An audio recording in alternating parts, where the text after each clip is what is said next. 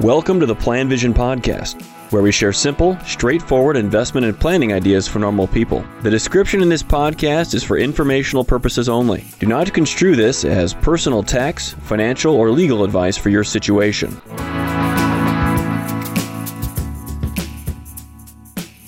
Hello, it's Mark Zoril with the Plan Vision podcast, and I want to talk about graduating as you invest along the way. I had a recent conversation with a client. He's a very good saver, good planner, mid I guess I would say mid-career, maybe earliest to mid-career, and has been doing a good job of tracking their savings, their net worth. But what he's noticed in the last year or so is that his net worth has gone down in value. He's a bit bummed by it. I get it. You know, you've been moving along nicely throughout your process of learning about personal finance, about how you can save for your future, feeling good about your income, your savings potential. That's all good stuff. You're seeing the growth. Maybe you bought a property along the way, built your balance sheet that way. Things are going in the right direction, at least on your spreadsheet, right? So, what did I say to this client? Because this is really the first time I think he's seen his net worth go down. Also, he was a bit bummed out about inflation too. Well, he said, Welcome to the big leagues of investing. You're no longer in the minors. The longer you work and save and invest for your future, the more of this you're going to see because the more you have at stake. And this is good, right? Isn't it?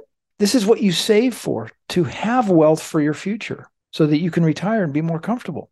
But the more you have, the more you're going to lose, or the more you're going to see your net worth depreciate along the way. It's natural. You should expect it and you should just acknowledge it. And I have clients, believe it or not, even Plan Vision, we have clients that can have a million or two million dollars wiped away in a few days. Now they're on the high end. We don't normally service clients like that because we don't take them out to the golf course and stuff like that. But they still, we have a few that like what we do. And that's a great place to be in to finally get to that point.